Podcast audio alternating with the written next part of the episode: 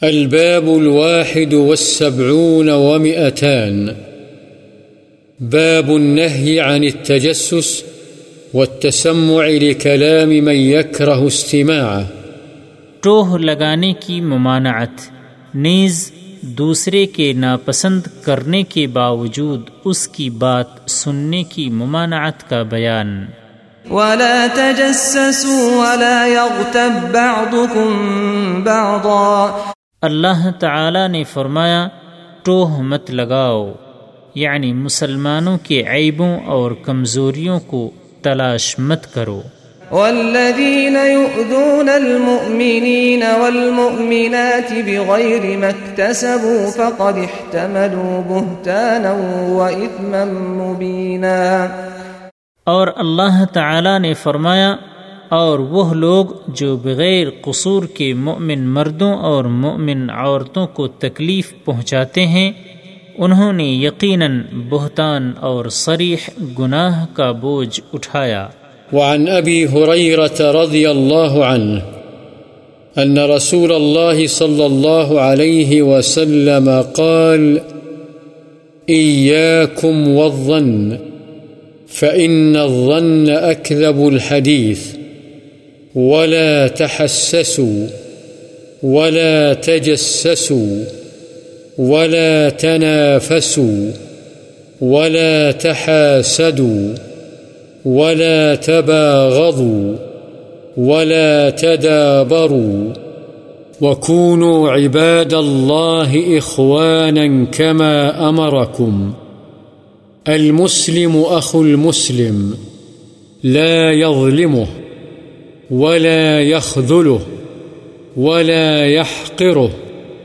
التقوى ها هنا، التقوى ها هنا، ويشير إلى صدره.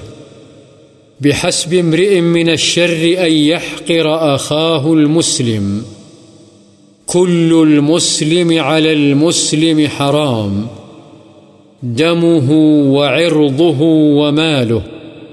إن الله لا ينظر إلى أجسادكم ولا إلى صوركم، ولكن ينظر إلى قلوبكم وأعمالكم.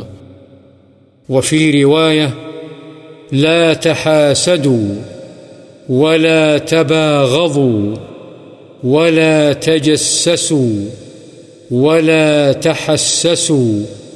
ولا تناجشوا وكونوا عباد الله إخوانا وفي رواية لا تقاطعوا ولا تدابروا ولا تباغضوا ولا تحاسدوا وكونوا عباد الله إخوانا وفي رواية لا تهاجروا ولا يبع بعضكم على بيع بعض.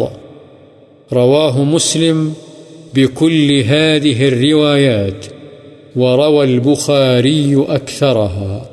حضرت ابو حریرہ رضی اللہ عنہ سے روایت ہے، رسول اللہ صلی اللہ علیہ وسلم نے فرمایا، تم بدگمانی سے بچو، کیونکہ بدگمانی سب سے بڑا جھوٹ ہے۔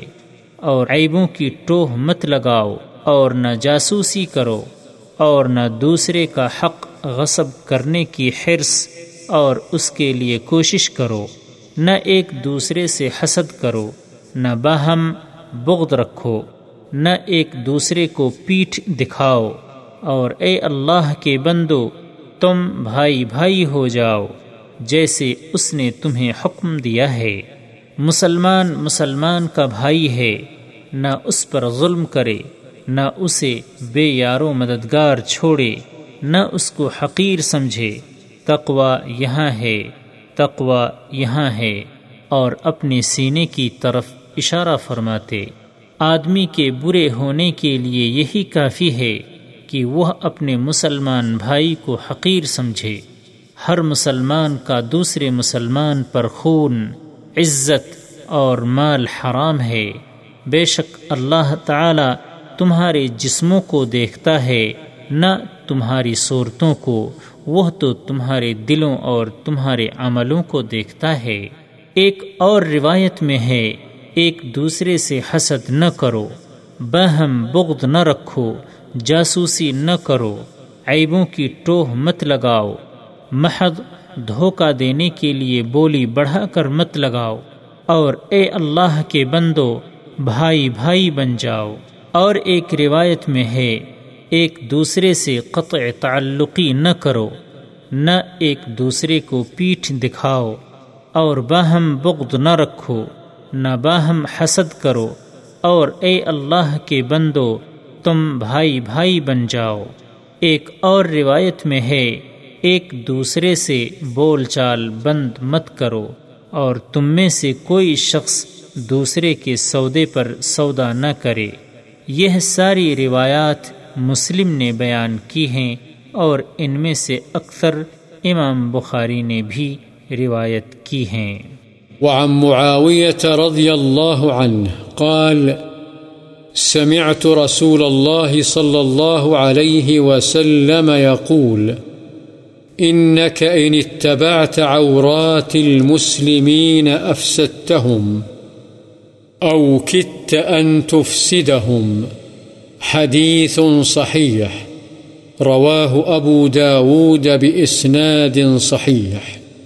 حضرت معاویہ رضی اللہ عنہ سے روایت ہے کہ میں نے رسول اللہ صلی اللہ علیہ وسلم کو فرماتے ہوئے سنا، اگر تو مسلمانوں کے عیبوں کی تلاش میں رہے گا، تو تو ان کے اندر بگاڑ پیدا کرے گا یا قریب ہے کہ تو ان کے اندر فساد پیدا کر دے۔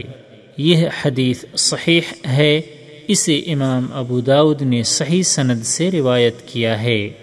وعن ابن مسعود رضی اللہ عنہ انه اتي برجل فقيل له هذا فلان تقطر لحيته خمرا فقال إنا قد نهينا عن التجسس، ولكن إن يظهر لنا شيء نأخذ به.